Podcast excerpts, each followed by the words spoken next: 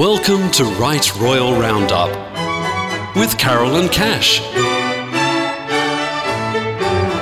The show that keeps you updated with what's happening in the world of royalty, from the British royal family through to the aristocracy, and current events from around the royal world.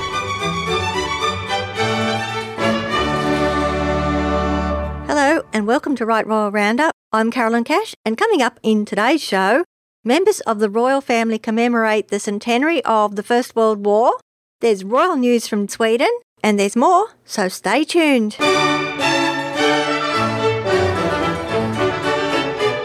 Welcome to Right Royal Roundup with Carolyn Cash. Now crossing live to the throne. The Governor General, Sir Peter Cosgrove, was finally invested as the Principal Knight of the Order of Australia by the Queen at Balmoral Castle on the 5th of August. Sir Peter Cosgrove was appointed as Australia's Governor General in January 2014. Australian Prime Minister Tony Abbott announced in March that Peter Cosgrove would receive a knighthood. The previous Governor General, Quentin Bryce, was created a Dame and she was invested with the insignia of a Dame of the Order of Australia at Buckingham Palace in July 2014.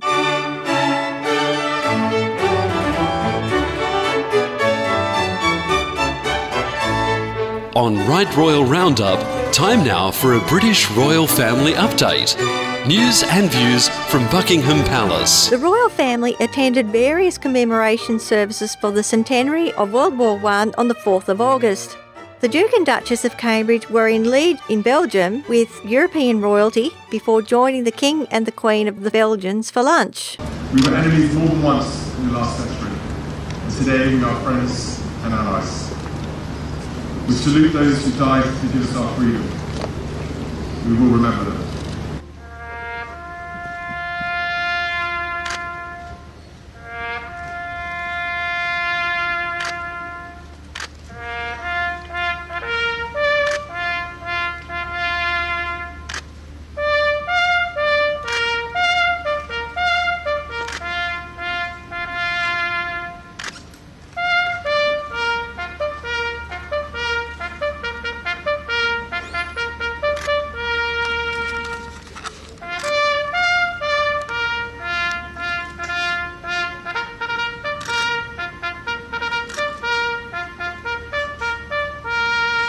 Prince Harry unveiled a memorial arch in Folkestone before hopping across the channel to Belgium to attend an evening service.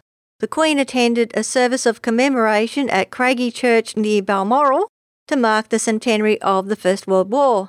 The Prince of Wales attended a Commonwealth commemoration service at Glasgow Cathedral with British Prime Minister David Cameron, Australia's Governor General Sir Peter Cosgrove, and other Commonwealth heads of government.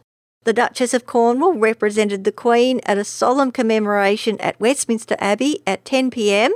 The British Prime Minister David Cameron, Deputy Prime Minister Nick Clegg, and Leader of the Opposition Ed Miliband were among the dignitaries present. The Duke and Duchess of Cambridge and Prince Harry planted poppies at the Tower of London the following day on the 5th of August. Each poppy represented a soldier from Britain or the Commonwealth who was killed during the Great War between 1914 and 1918. The Duke of York attended a commemoration service at St Anne's Cathedral in Belfast on the 4th of August, whilst the Princess Royal and Vice Admiral Sir Tim Lawrence attended a vigil service at the Chapel of St Nicholas in Castro at Carisbrooke Castle in Newport. The Earl and Countess of Wessex attended a service in Guildford that evening.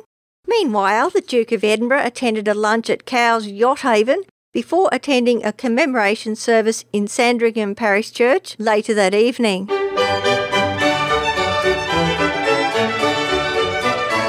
Visit Right Royal Roundup on Facebook or follow us on Twitter at Right Royal Roundup. Or you can check out our website, rightroyalroundup.com.au.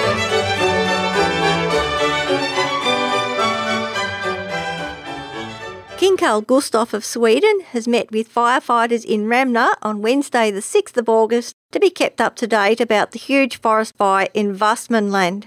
The King sent his condolences last Tuesday. This out of control bushfire has been raging for about a week. So far, there has only been one death. It has already burnt out 150 square kilometres.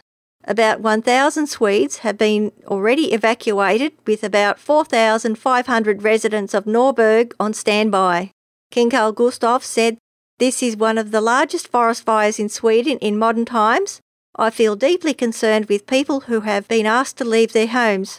Forest fires are hitting many landowners and others who see their woods and fields beyond repair. I also understand that this is a very tough situation for all who struggle with fighting the fire. Rescue Service is working with volunteers, with helicopters and aircraft, using water to help fight this fire.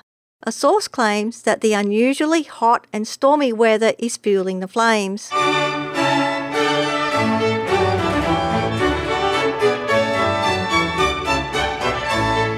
On Right Royal Roundup, we now go back in time for some Right Royal regal history. 300 years ago, on the 1st of August, Queen Anne died from a series of strokes at Kensington Palace. Queen Anne had suffered from poor health for many years, especially after 17 pregnancies, and only producing one child who survived infancy. William, Duke of Gloucester, suffered from water on the brain, and he died when he was only 11 years old, which caused something of a constitutional crisis at the time. No one expected Anne, who was born in 1665, to ever become Queen. Her uncle Charles II had married Catherine of Braganza, hoped to produce the necessary heirs and spares. When Catherine proved barren, Charles II's brother James II and his daughters were next in line with the succession. Like our Mary, Anne married a Danish prince in 1683. Prince George had a distinguished military career fighting the Swedes. Ironically, there had been plans to marry Anne to her cousin Prince George Louis of Brunswick Luneburg during the 1680s, but they came to nothing as neither liked each other. According to one source, the Germans did not consider Anne good enough for their prince. Mary II and her husband William of Orange had been unable to produce a surviving heir. Mary and William were offered the throne once Parliament declared James II had abdicated because he fled they ruled as William III and Mary II as joint rulers. There were conditions, such as maintaining the Protestant religion and not interfering with the parliamentary process, which was the beginning of the modern constitutional monarchy. The 1701 Act of Succession named Electress Sophia of Hanover and her Protestant heirs to succeed Queen Anne. The British did not want Anne's half brother, James Francis Edward, to inherit the throne, especially after his father James II's disastrous reign with his pro Catholic reforms and nepotism, which provoked hostility from Anglicans, which cost him the throne in 1688. Mary II died of smallpox in 1694, and William III died after falling from his horse in 1702. Anne was 37 when she became queen, and she adopted Elizabeth I's motto, Semper Eadem, which translates as always one and the same. Her husband, Prince George of Denmark, paid homage to Queen Anne at her coronation. He was the first husband of a reigning monarch to do so, and this would not be repeated until 1953 when Prince Philip, the Duke of Edinburgh, paid homage to his wife, Queen Elizabeth II. They had a happy marriage as Queen Anne and Prince George were devoted to each other. Queen Anne nursed her husband through ill health, despite her own ailments. According to sources, he was regarded as dull and boring by many of their contemporaries. Queen Anne was devastated when he died in 1708. By this time, Queen Anne herself was in poor health, in considerable pain, and obese thanks to her numerous pregnancies, and she could barely walk. The Queen had to be moved around in chairs or by pulleys. Queen Anne had become so stout that her coffin was almost square.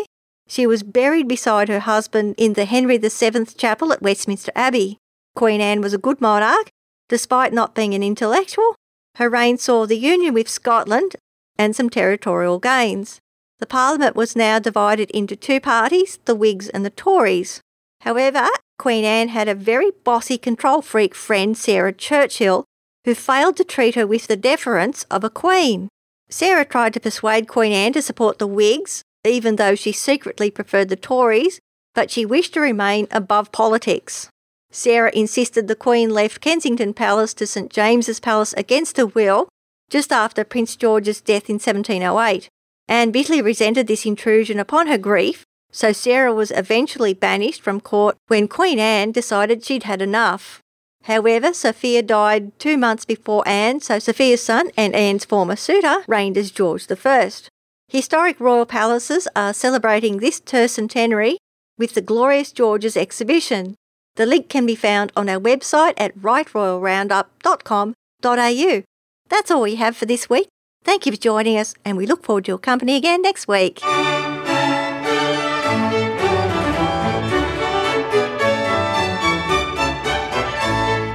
You've been listening to Right Royal Roundup with Carolyn Cash. Tune in next week for more of the latest royal news from around the world.